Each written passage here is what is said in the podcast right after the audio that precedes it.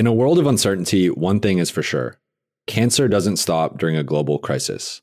On Saturday, June 13th, the Leukemia and Lymphoma Society, LLS, will host a trailblazing event, Big Virtual Climb, sponsored by AbbVie, to support their investment in groundbreaking research to advance blood cancer cures and its first in class patient education and services, including financial support and clinical trial navigation. Step up to take cancer down by climbing 61 floors or 1,762 steps. Inside or outside, on stairs, on the road, or your treadmill. Climb your way. Join us for an opening ceremony and then take on your climb with our heart pumping playlist. Join us on June 13th from coast to coast as we come together to climb, conquer, and cure. Register at lls.org slash big climb. Again, that is lls.org slash big climb.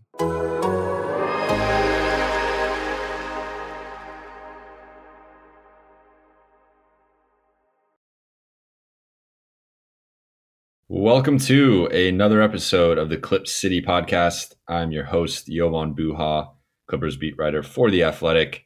Today, I'm joined by a regular guest at this point, pretty regular. Uh, every, every couple weeks, every two to three weeks. Uh, your your biweekly guest, biweekly contributor, um, Mo Dakhil. Mo, how are you doing on this lovely Tuesday morning?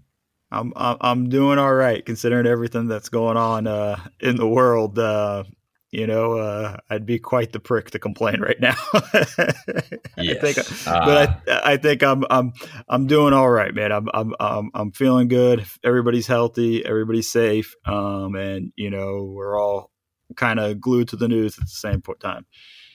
Uh, exactly. Um, that's kind of. I, I mean, I, have been saying this recently. It, it, it is like it's a weird question. It's a loaded question because I think most of the time you ask someone how they're doing, and it's just the "I'm good, I'm well," the, the cliche. Um, you know, you you just almost respond like a robot and, and don't even really process the question, um, e- even if you aren't doing well. But now it feels like uh, the, the floodgates have opened where people are actually having real conversations about how they're doing and um, giving real answers. And you know, it's uh, you know, I, I, know I've had multiple conversations with people um, that have kind of surprised me, and uh, it's been it's definitely been as we as we were. I, we were joking, but we were kind of serious before the podcast that like the past three or four months have aged everybody like five years. Yeah, um, no, it's, it's it's crazy, and and and and I want to say something to anybody who's listening who who may not be doing well or, or may be struggling. It's okay. Like yeah. we're in a weird time. It's okay that you feel that way. I think there's a lot of people that feel that way. We're in a very uh, chaotic time on on several fronts. So it's okay. You know, do what you have to do to take care of yourself. Um, hopefully we're going to give you a break for uh, some time here while you're listening to to to help ease you ease your pain here a bit. But it's all right. We're all in this together. We're all going to keep fighting together. Definitely, I've I've felt a lot of those emotions, and um, you know, it, has been weird time for myself. Uh, obviously, everyone else too. But um, it's you know, hopefully, this is a little break from reality. You can get your Clippers fix, and we could talk some NBA returning, uh, some actual good news um, in a sea of bad news. Uh, so uh, on so last Wednesday, it was reported by the Athletics Shams Charania that the NBA would be returning in a 22 team format in Orlando in Disney World. Apologize if you already know all this, but I'm just going to give you a quick recap. It is the 16 current playoff teams with six additional teams New Orleans, Portland, San Antonio, Sacramento, Phoenix, Washington. The season is set to resume on July 31st with game seven of the NBA Finals scheduled for October 12th. Uh, so I, I, believe the finals are set to start uh, September 30th and uh, the playoffs are set to start August 18th. So there will be eight regular season games to determine the playoff seeding and potentially if the number nine seed is within four games of the number eight seed, there will be a sort of two game playoff series where the eight seed just has to win one game, the nine seed has to win both games. Uh, teams can return to their facilities on the 30th, travel to Orlando on July 7th uh, for that July 31st, uh, you know, official restart. And then later down the road, uh, the draft lottery will be August 25th. The draft will be October 15th. So we still don't have the exact schedule and the specifics on the intricacies of the format, such as back-to-back games, any rule changes, uh, you know, potential advantages for home court teams, um, how many players are going to be available, the the number of traveling staff, all that stuff is still kind of being ironed out. But the current playoff standings, um, at, you know, heading into this uh, you know resumption of the season are Lakers at one, Clippers at two, Nuggets at three, Jazz at four, Thunder at five, Rockets at six, Mavericks at seven, Grizzlies eight, Blazers nine, Pelicans ten, Kings eleven, Spurs who just snuck in Lamarcus Aldridge's surgery at twelve, the sneak tank job. I mean, they keep uh, it quiet, man. He had that surgery at the end of April. Like we went through a whole month and then nobody heard anything about it. And then the Suns at 13. Um, so I think, you know, this is obviously a Clippers podcast. We're, we're going to focus on the Clippers here. Um, some interesting things of note for the Clippers. Uh, according to Yahoo Sports, uh, the eight game schedule is going to be determined by taking the remaining eight games on a team schedule if one of those games is against the lottery team, you would just skip that game and move on to the next one. Now, this does create some schedule conflicts where certain teams are on certain team schedules and, and not on their own, um, and, and, vice versa. And, and you know, so th- they're going to have to figure out how to best iron this out. Is it just scrapping it entirely and doing a, a new eight game schedule for everybody? Is it just adjusting the few games that don't align? Um, so we don't have any insight into that yet. Uh, but if the Clippers get their way and have their projected schedule, their projected schedule would be pretty easy. Uh, you, you, have Brooklyn, New Orleans, Dallas, and Denver, which are the, the, the two hard games. Phoenix, Brooklyn, Indiana, Sacramento. So you're playing two. You're playing two lottery, three lottery teams. The plus two Brooklyn games. So, I mean, that to me right there should be four, you know, four and one or five and. Oh. Then you have Indiana, Denver, Dallas, which you should probably go two and one in that. So, like, I think on paper the Clippers should go six and two or seven and one against this schedule. Um, you know, before the break they had gone seven and one, had a league best uh, eleven point five net rating post All Star break. So the, the Clippers were rolling before postponement um, against harder competition. I mean, they rolled Denver, they rolled Houston. Um, so I, I, do think, uh, you know, with the way the, the, standings are, they have a one and a half game lead over Denver, uh, a three game lead over Utah. The Clippers have the inside track for the two seed. They probably will be the two seed. Um, it, might even be locked up by that Denver game, which would be their fourth game. Um, so, what do you think about the kind of return with eight regular season games. You know, they're going to have close to a month lead up to the playoffs.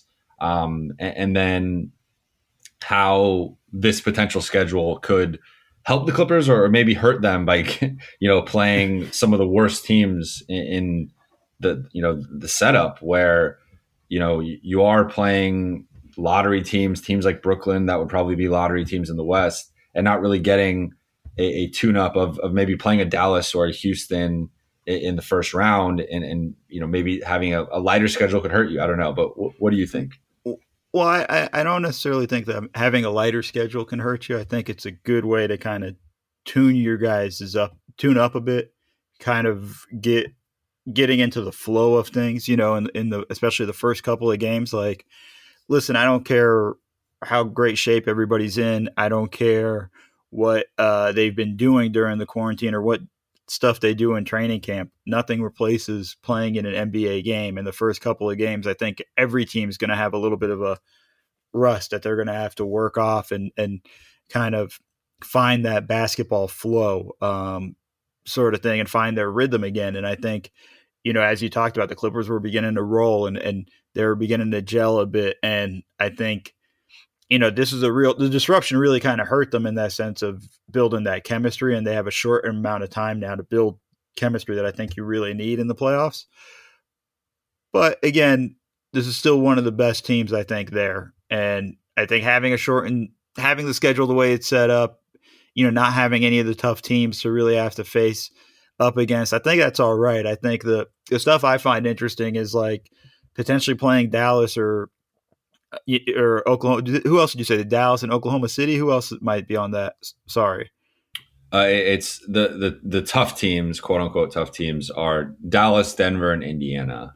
Um, yeah, and having having you know Dallas is potentially a playoff team. Yeah, you know that, that that's potentially your playoff opponent. You know you they might even not throw the game, but play the bare minimum stuff and not show show as much stuff. A little gamesmanship maybe in terms of that. It kind of depends where they're at in the the standings and things like that. Because you know, I don't think they'll catch the Lakers. The Lakers are five and a half games up on them. Uh, yeah. Uh, I, I I just don't think they'll they'll be there. You know, that's that's Lakers would just have like to win complete three. collapse. Yeah, they would just have to win three of the eight, and I think they're they're good enough to to at least go five hundred. Uh, you know, the the Clips, you know, are a game and a half up on Denver, and I think that's something they got to kind of keep an eye on if they really want to stay at the second seed. It, it, it comes down to really who do you want to play against in the playoffs, you know, because home court advantage doesn't matter anymore. So it's not like if they drop the three, like oh no, they lose home court advantage in the second round or anything like like that's not a concern for the Clippers. Uh, you know, they're all in a neutral spot. It really comes down to who do you want to play in the playoffs, and that bunch of the the third seed to the sixth seed is separated by two and a half games. You know, and and and that can change pretty much regularly. So that's going to be the interesting thing there, and and Dallas can maybe sneak in, but I don't think so. So I think they have a uh, pretty good idea who they're going to play if that's who they want to play, and I think that's who they should want to play, right? Yeah, I mean the, the, the tricky part, of course, is it is somewhat hard to try to predict who you're going to play in this scenario just because you don't know how other teams are going to come out of the break, right? And, and right. you don't know, you know, what guys are going to slip up, what guys are going to be out of shape, what guys might get injured, what guys, um, you know, might get corona and have to quarantine for, I believe they said ten days. Um, so there, there's so many, you know, uncertain variables in this scenario that I think it is, you know, let's just say they resume the season as normal and, and there was like, you know, whatever, 15 to 17 games for, for most teams you still wouldn't know. There's always some uncertainty, but there's extra level of, uncertainty here because we've just never had a, situation where you basically had a four month break before the playoffs. Um, it's just you know uh, unprecedented. It's absurd. So, I mean, I mean, even like I, I, was saying this yesterday, it's like almost like a reverse lockout where you know at least in the lockout you had the entire regular season and yes, you saw like weird results and, and guys getting injured and there's guys out of shape and stuff, but like you at least had a, a semblance of a season to lead up to it. This is like an eight game preseason, basically. Um, you know, like the, the basketball is, is going to be, you know, Doc said it on a call with us a couple months ago that, um, you know, he's like, think about the first game after the All Star break, how bad that is, how, how bad that basketball is. That's going to be like that for like weeks, maybe. Um, so, I do think, you know, it's gonna be interesting. But one thing I'm, I'm curious, um, you know, you mentioned the home court thing. So ESPN had reported uh, a couple weeks ago that the league was was toying with certain ideas with the home court, you know, thing of of maybe is it extra timeouts? Is it extra? You know, one player gets a seventh foul you can designate. Um, is it starting each quarter with you know with the ball and, and maybe getting a couple extra possessions? Um, you know, I guess they've, they've talked about different stuff. Nothing has been you know finalized yet. Um, I, I, see the argument for and against that. Like I think it's a little ridiculous just to get like an extra foul for a player. A little um, ridiculous. But, I mean, it's pretty ridiculous. but, um, but, but the truth is, though, like I'd, I'd be interested to see who teams gave it to because I'm like, if you're the Lakers, why even give it to LeBron when LeBron's rarely in foul trouble? Like I'd, I'd probably give it to AD. Like the Clippers, Kawhi's not in foul trouble often. Like maybe you want to give it to Pat or, or PG. Um, you know, down the list, like I, I, does Milwaukee give it to Giannis? Like I, I feel like it, it, would actually not even be star players because star players are so rarely in foul trouble, or at least right. most, unless you're big. But um, I, I, I'm I'm curious your thoughts on um, the home court, the loss of home court, and, and how it would affect the Clippers because the Clippers during the regular season, 25 and 7 at home, which was the best home record in the West, the fourth best home record overall behind the Sixers, the Bucks, and the Heat. So they actually were, you know, everyone likes to joke on the Clippers crowd and, and Staples Center and, and stuff like that. But the Clippers actually were a dominant home team. It was rare for them to lose at home. And they have a modest road record at 19 and 13. So still a good, still above 500. Um, they're not the they're not the 10 and 24 76ers right. uh, on the road. But I, I do think that losing that home court advantage could I think it could hurt the Clippers in the first two rounds and help them in the final two rounds because they were looking at playing the Lakers and the Bucks without home court advantage. You know, people, some people would say playing the Lakers, that's like seven road games. You know, hypothetically, playing the Bucks, the the Bucks are you know have, have the second best home record in the league. You know, I've been to Milwaukee uh, for games a couple times. That is a crazy crowd. Um, you know, especially over the last couple years, as the team's been really good. Giannis feeds off the crowd. Um, you know, they're really, really good at home. So you do eliminate that challenge towards the end of the postseason. You don't have to, you know, play the Lakers in, in potentially seven road games or or whatever. Um, you don't have to play the Bucks in Milwaukee. But those first couple rounds, you now don't have that advantage against the Dallas, uh, against the Houston, against an OKC, and then in the second round against you know probably Houston or Denver. So how, how, do you, know do you take that trade off because you, you, think the Clippers are better than those teams um, in the first couple rounds, and you'd rather have the you know the, the neutralization in the conference finals finals, or is it potentially going to hurt them not to have it? And maybe we do see an upset, or, or maybe we see uh, not necessarily an upset, but a team push them to six or seven games. That if there was home court advantage, maybe the Clippers would have taken care of them in like five. Um, yeah. Like, how, how, do you see that kind of balancing out? Uh, you know, the beginning of the playoffs versus the end of the playoffs. Yeah, first off, the the rumored stuff that you know the changes that they might want to to give home court advantage or, or, or advantage to teams that would have had home court advantage were all rubbish to me. They were all terrible ideas. So that that's something you can throw out. Um, in in that regard. For me, Yovan, you know, the thing I find interesting about home court advantage, it matters to younger teams more than it does veteran teams. And although this Clipper team hasn't been fully together, you have a lot of veteran experience on that team. You know, Paul George has been through the playoffs. Obviously, Kawhi, two time champion, two times finals MVP.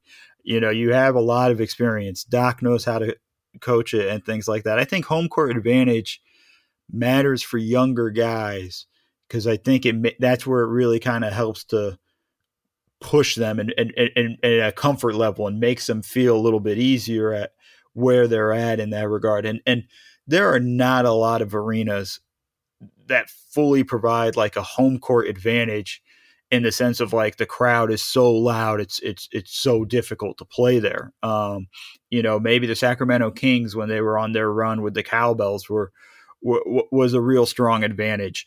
Um, you know, the Utah crowd's always difficult in that regard. You, you, you know, you mentioned Milwaukee, which is a very dedicated crowd and stuff, but I've never felt like it fully changed the game. You know, I, I never felt like it was like okay, that's such a there's that's such a great home crowd that's basically four points right there. You know, um, I've just kind of never really felt that way. Now there is, like you said, the the Clippers' numbers at home are really good, and I think that has to do more with just being comfortable in the environment that they're in. And I think, look, everybody's coming at it, you know, into this neutral site, literally nobody has the home court advantage. Maybe the Lopez brothers, because they own property on this Disney property, apparently. um, maybe they can view that as home court for the, the, the two of them. But nobody has that comfort level right now. Like everybody's kind of coming in here with, you know, the idea of we're all in a neutral site. We're all also coming off of the same long layoff. So I think there's a level of almost the playing field's relatively even so that kind of makes the argument that it's like this is this is going to be a little bit tougher than normal. You know, we don't have the advantages we normally have, but also we don't have to travel. We don't have these things that are can make things difficult. So for me, the home court advantage is kind of like the the whole thing is kind of overplayed to me. And I mean, I would love to see. I'm sure somebody's written a analytical argument that home court advantage doesn't really matter or whatnot or vice versa. But you know, I, I just think younger teams, younger players feel that pressure more on the road. And I think that's like, I think it's a big disadvantage for the Mavs to not have home court advantage. Now, granted, they're not, they're a seven seed. They weren't going to have it anyways. Um, you know, I think teams, I think Denver, it's a little bit of a disadvantage for them because they're still relatively young in this whole thing. But I think teams like the Lakers, like the Clippers, even the Bucks, I mean, they were in the conference finals last year. You know, I, I, I feel like they all, should be able to handle it just fine without it. I don't think it'll be that massive of an effect um, for for these teams, and I don't think it's a it's it's a big enough uh, strike on these teams that they should be get afforded other advantages. You know, I mean, they were talking about picking the other team's hotels.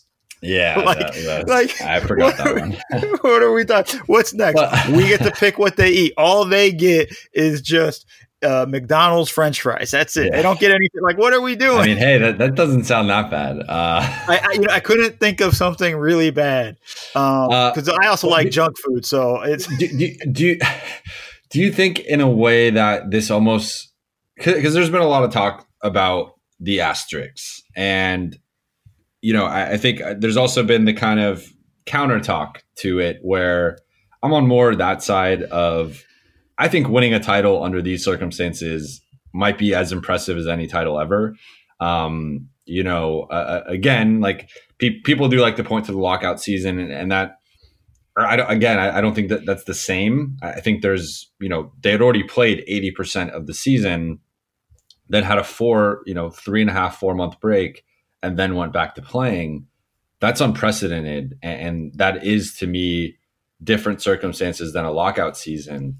Um, and uh, even a lockout season is, you know, you have all these back to backs. It's a condensed schedule, as we see time and time again. A, bu- a bunch of kind of random injuries. Like, I don't think lockout seasons should be looked at necessarily the same way that they, they typically are. But that being said, I, I do think that you know, withstanding you know, the Clippers have constantly talked about winning the weight, and that's been their their trade. You know, they trademarked the phrase that they're branding it now.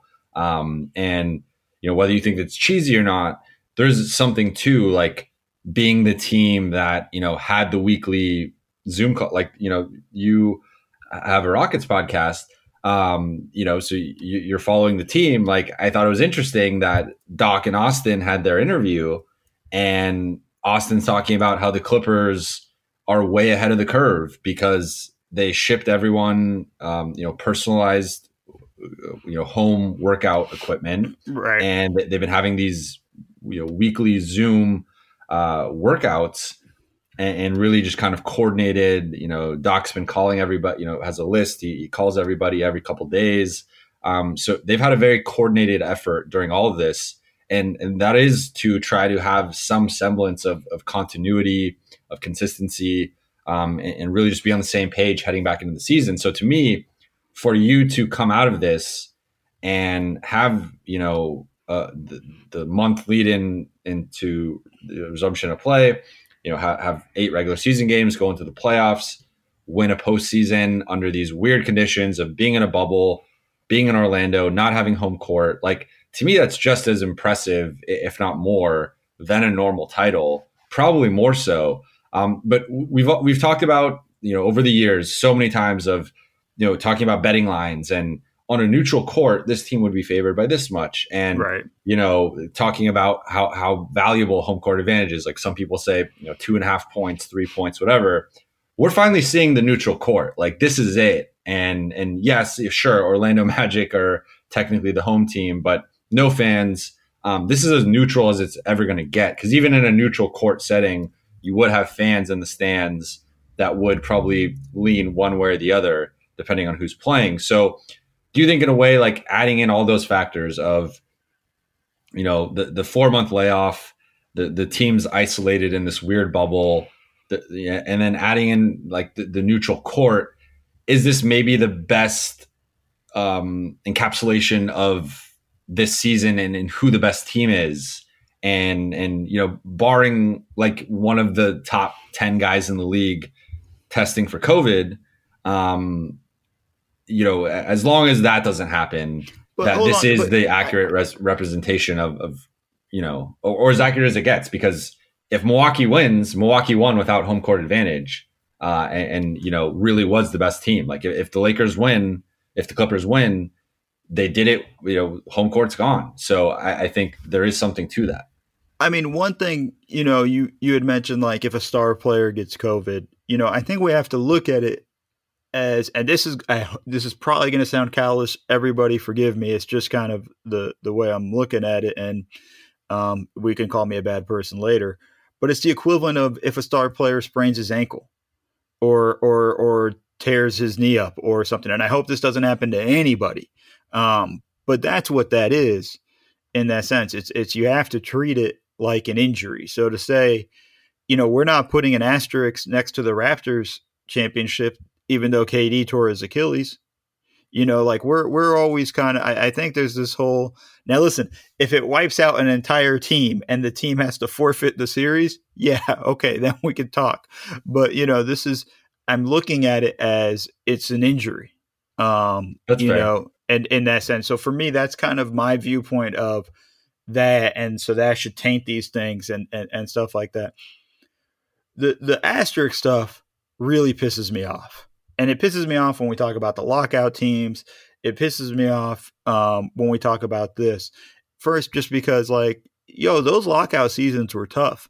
Three games and three nights, you know, uh, four and five, and all these things. Like, it was a brutal schedule for these teams to have to get through to be able to get to the finals and win a championship. So there's that. I'm with you, Jovan, in the sense of this is going to be harder like you know like they want to put an asterisk next to it you can go ahead and do that but that should be because it's tougher.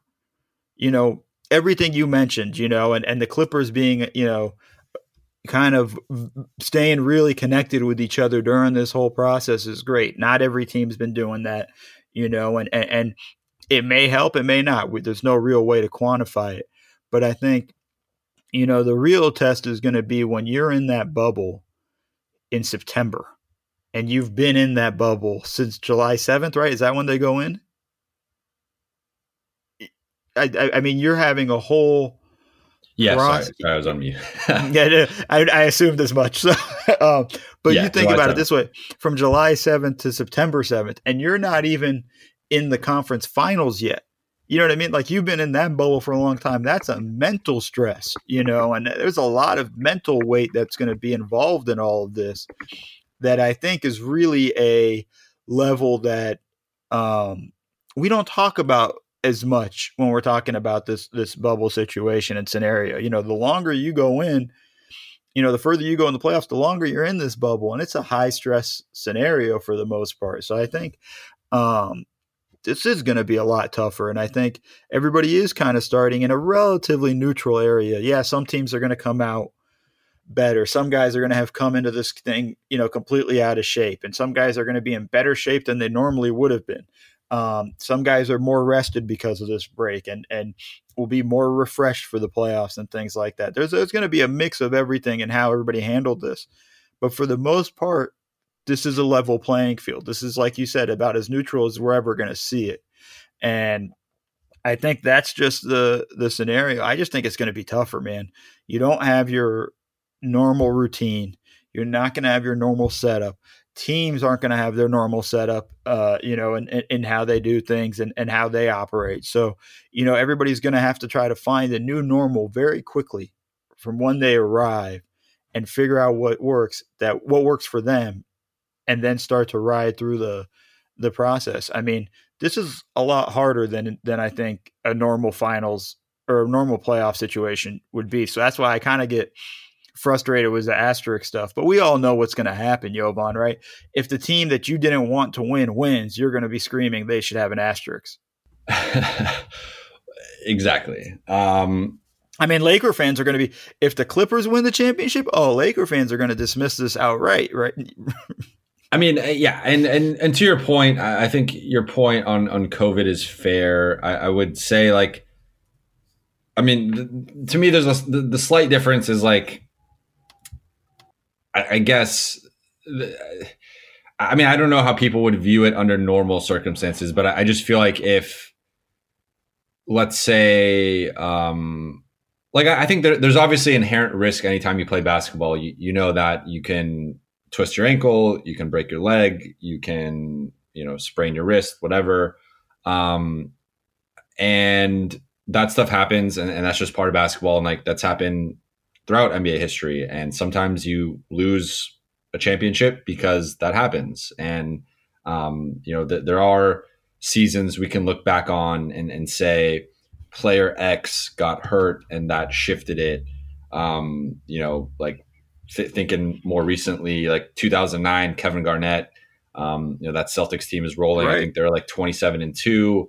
You know, the on their title defense and looked like world beaters once again.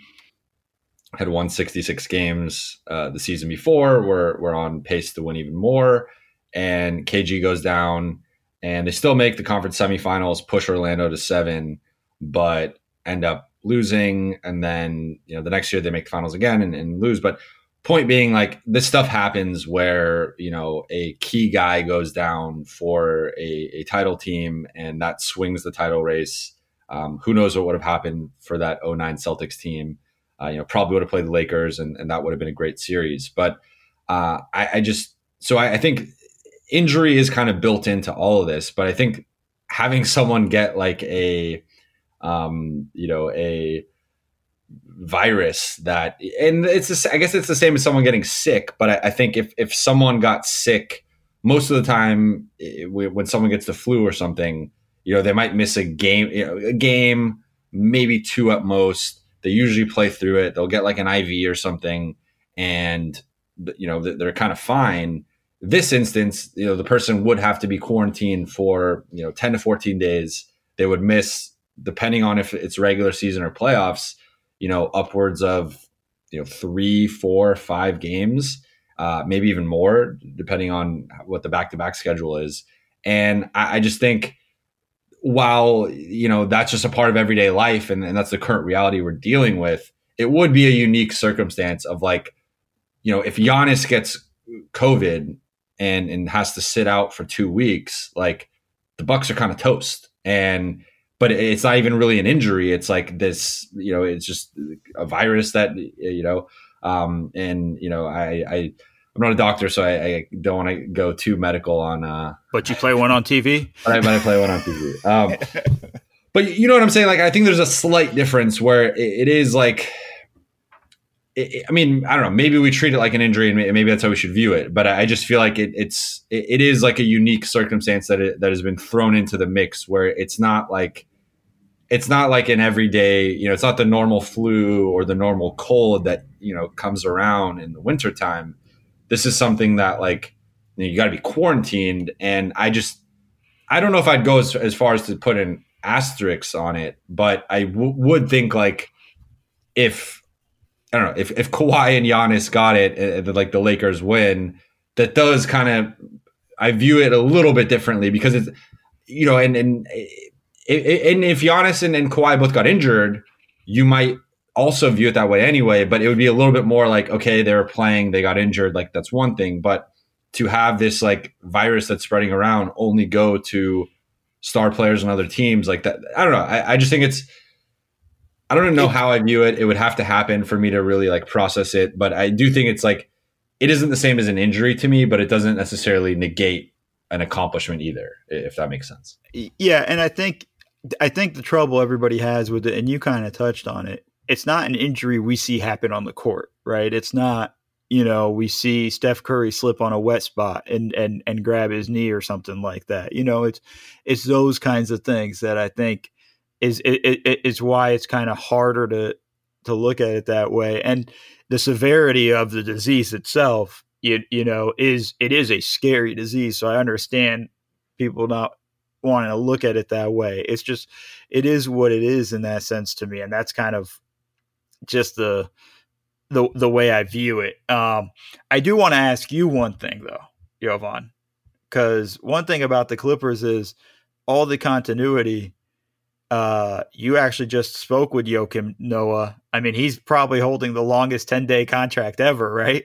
Um, you, you, know, the how have you, from what you've heard, what have you heard from them kind of working him in and trying to get him up to snow on, on, on the, the, the system and everything like that? Cause he hasn't even played a game, right? Yeah, I think they have modest expectations for him. Um, I, I think looking at the roster, they did need a third center. Um, you know, I've been I, screaming I, it on every time I've been on the show. So you have. um, well, and and not even necessarily like a guy to play. I just think literally like a third big body, and that's where um, you know the, uh, the, demise of the center has been greatly exaggerated, and, and, there was a stretch there for a few years where the center position was was pretty meek, but um, you know, just looking around the league, you, you got, I mean, Anthony Davis is basically a center.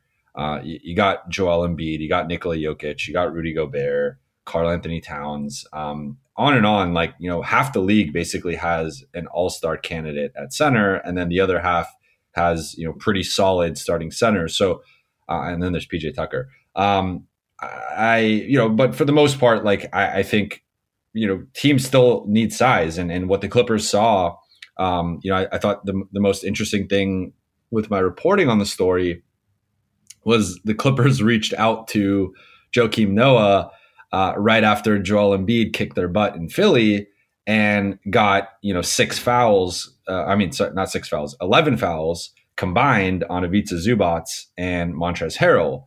Um, and it, it, got so bad to the point that the Clippers put Marcus Morris on Joel Embiid because they didn't have another center. And sure, you know, Mfiondu Kabengele technically is their third center, but he's a rookie. Uh, he has not really shown much in the brief minutes he's played. Um, so he's basically just not going to play. Uh, so Joakim, I, I, think you look at um, the way he played in Memphis, and I, I, think it kind of flew under the radar of, you know, in preparation for the story, I, I went back and looked at his numbers and you know, as we've talked about, some of the per 36 stuff isn't always, you know, the, the best or most accurate representation of, of stuff, but um, his per 36, you know, were in line with like his third best season as a bull. And um, again, you know, limited minutes and, and it wouldn't have necessarily translated, but the point was on like a per minute basis, he was still very productive and and you know as productive as he had been in the past. And you know he no longer was that you know 35 minute a night guy or I guess 40 minute a night guy because he was playing for Thibs. Um, but uh, you know I, I, thought he was a very productive guy. He could still pass. He was still good defensively. He could still rebound. Um, you know still still had the funky jump shot, but. Uh, I just thought, you know, looking at it, he, he, was a productive big and, you know, probably best suited for like a 12 to 15 minute a night role off the bench. And to have that guy as your third center is a luxury. And also, you know, we, have seen Ivica Zubac struggle, um, you know, last season. Cousin Zub! against, against the Warriors. Um, I think Doc has clearly shown he doesn't fully trust Zoo.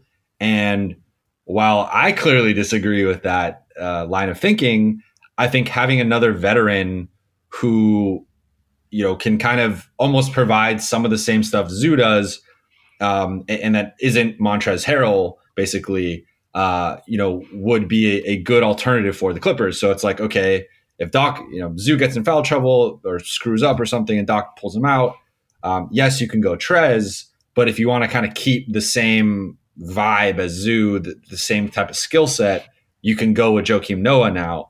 Um, and it, to me, it was just a, a smart gamble of, you know, best case, he's a glorified 15th man. Worst case, he can actually help you in a playoff series. I mean, sorry, best case is, is that worst case is he's a glorified 15th man. And like, he's a positive guy. Like, you know, I, I was there in, in, Golden State for um, the one game he, he was with the team and, you know, going into huddles, first guy up, clapping, you know, uh, you know, greeting his teammates, dapping them up, cheering, you know, yelling.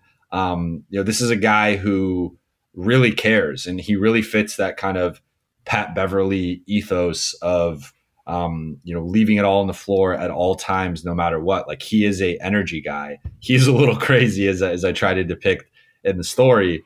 Um, so I, I think you know he he fits in great with the group. Um, he, he's already talked, you know, he was talking to me about mentoring Zoo, mentoring Trez. Um, I think he could have a positive impact on both those guys.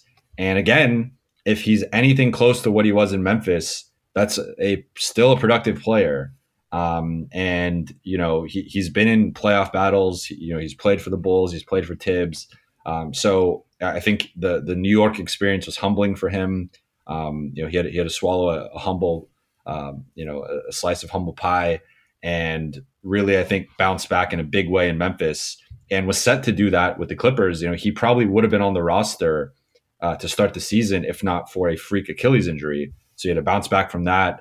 Um, and then right when he bounced back, right. you know, two days into being a Clipper, the season gets postponed. So um, I think as of now, the, the way Doc has described it, he is the third center. He isn't expecting him to play much. And if anything, you know, the Clippers are looking more at like JaMychal Green and, and Marcus Morris at the five and like more small ball minutes.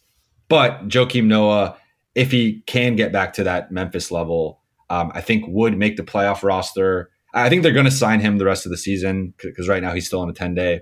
Um, I, I, think that he will be on the active roster if he can show stuff in practice. And I think he's someone that could help them against, again, a Jokic, a Gobert, um, right. you know, an Embiid, uh, you know, the Lakers. Um, you know, I, think he, he he has experience against those guys, and um, I think he could. You know, it, to me, it was just a smart gamble of if it doesn't work out, you, you, you didn't sweat much. Uh, and if it does, then I think there's a decent upside. Yeah, it was definitely a high risk. Uh, excuse me, uh, low risk, high reward situation. Um, I've been a fan of his for a while, so I thought, you know, Right. Like I thought he should have been on a roster early in the year. Was unfortunately with that injured freak accident he had, like it, it, ended up not happening. But you know, you're right on. His Memphis minutes were went largely unnoticed, and he was pretty good for them. So I think he's a good pickup for the Clips. I think that was a good uh, um, signing for them, and and and I think ultimately everywhere he's gone, he's been a great team guy. So that's just perfect. You know, adds to b- help build the chemistry and keep everything rolling. So uh, yeah, that's the positive side I, I, I see with him. Yeah, no, uh, I, I, think, and again, as you said, like, I mean, this, this team has a. The other thing is like this team is in win now mode, and if you really look at the rotation, you know, everybody has different opinions on Zoo and Trez and in that dynamic and, and, who should play more and who's better and, and different stuff. Um, so that's like, you know, you can ask 10 different people and you'll probably get 10 different opinions. Uh, but what's, I think what's not debatable is, you know, Doc likes veterans and Doc tends to favor veterans. Um, this is a veteran heavy roster, you know, really the, think the only two rotation guys on, on this team that are under 25 are Zoo and Shamet. And, and Shamet's kind of been squeezed out of the rotation now that Reggie Jackson, who's a veteran, right. is on the team. So um, I do think like uh, it, it's just kind of an insurance again for you know if if Doc isn't playing Zoo, there isn't really another traditional center on this roster, and there, it's a lot of Trez. It's a lot of you know twenty minute second halves for Trez, um, and for all that Trez brings to the table offensively, um, as a roll man, as a finisher, as a, as a charge taker. You know, he leads the league in, in charges taken um, with, with Kyle Lowry. He does, as we've discussed many times ad nauseum, he does present some issues on the glass and as a rim protector and just as a kind of, you know, paint roamer overall. So I think to have someone like Noah whose strengths are those things, um, again, it's just another alternative for Doc to turn to if for whatever reason he, he gets cold feet with Zoo. Um, but quickly, let, us let's, let's wrap up on this. Um, the Clippers, you know, under the scenario that they went straight to the postseason, which was talked about, the Clippers' path was going to be um, Dallas round one, Denver, Houston round two, the Lakers round three, and most likely the Bucks uh, in finals. I actually think the Celtics have a sneaky shot to make the finals, but not if they play Philly with, in the first round. yeah, but I, I, think I think Philly I think Philly's going to go into the four five. Um, okay. But but that that was my my thinking. What was you know. Uh, most you know they would have played Dallas in round one. That, would be for certain. I, I, think we, we we've we've talked about that series. We think they would have won. Then it would have been Denver, Houston. I think they would have won in either scenario. Then it would have been the Lakers. That's a toss up. Then it would have been the Bucks. I think that's also a toss up. Um, now we have no idea what their path is going to be. Um, most likely, it still seems like Dallas because the Clippers have the game and a half lead on Denver. They have an easier schedule than Denver, and I, I think most likely it still is Dallas. But they're going to face Team X, probably Denver in round two, because Denver is probably going to be locked in the two three one way or the other. Uh, of course, that depends on what Houston does. I think Houston can beat Denver if they stay in the six, but um, and then Lakers, Milwaukee. But with the per, kind of the projected playoff path versus what it looks like it could be now, um, do you think it's easier, harder? Is it too early to tell? Uh, but that, that that'd be my final question before we get out of here. Um, I think it's probably too early to tell. We just got to see how it shakes up. I like the roadmap that they have now you know, not having to play. I think we talked about it with Tim Cato on his podcast. Uh, or it was a Clip City podcast. I can't remember. It was it was it was a crossover crossover crossover. Gotcha. Um, but you know, I think they they beat the Mavs pretty easily. Um, plus the fact that the Mavs don't have a lot of playoff experience, so that that's going to be a thing for them. I think Denver and Houston both are uh, the uh, they're tougher opponents, but I think the Clippers can beat them. Even Houston going small, I think the Clippers can match their small ball lineup and and, and be just as devastating. I think Denver. I, I, I just don't think they have the firepower to beat the Clippers in a seven game series. So I like everything leading up, you know, to that collision course with the Lakers, and that's going to be where it gets tough. I I, I think we got to see really what the schedule looks like to get an understanding of who's going to drop and, and, and whatnot. You know, if, if the Rockets somehow drop to seventh, that's a tough first round matchup, whereas Dallas is a bit easier.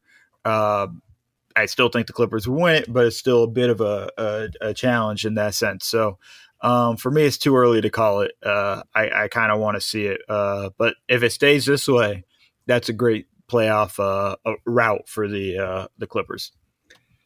Yeah, I, I would. I agree with you. I I am tempted to say I think it's potentially a little bit harder, um, just because I think looking at the the team. I mean, like okay, like let, us just put Dallas. I don't see any of the eight like the eight seed contenders jumping Dallas. The, the, you know, they're not getting there. It's like they're not yeah, getting there. So yeah.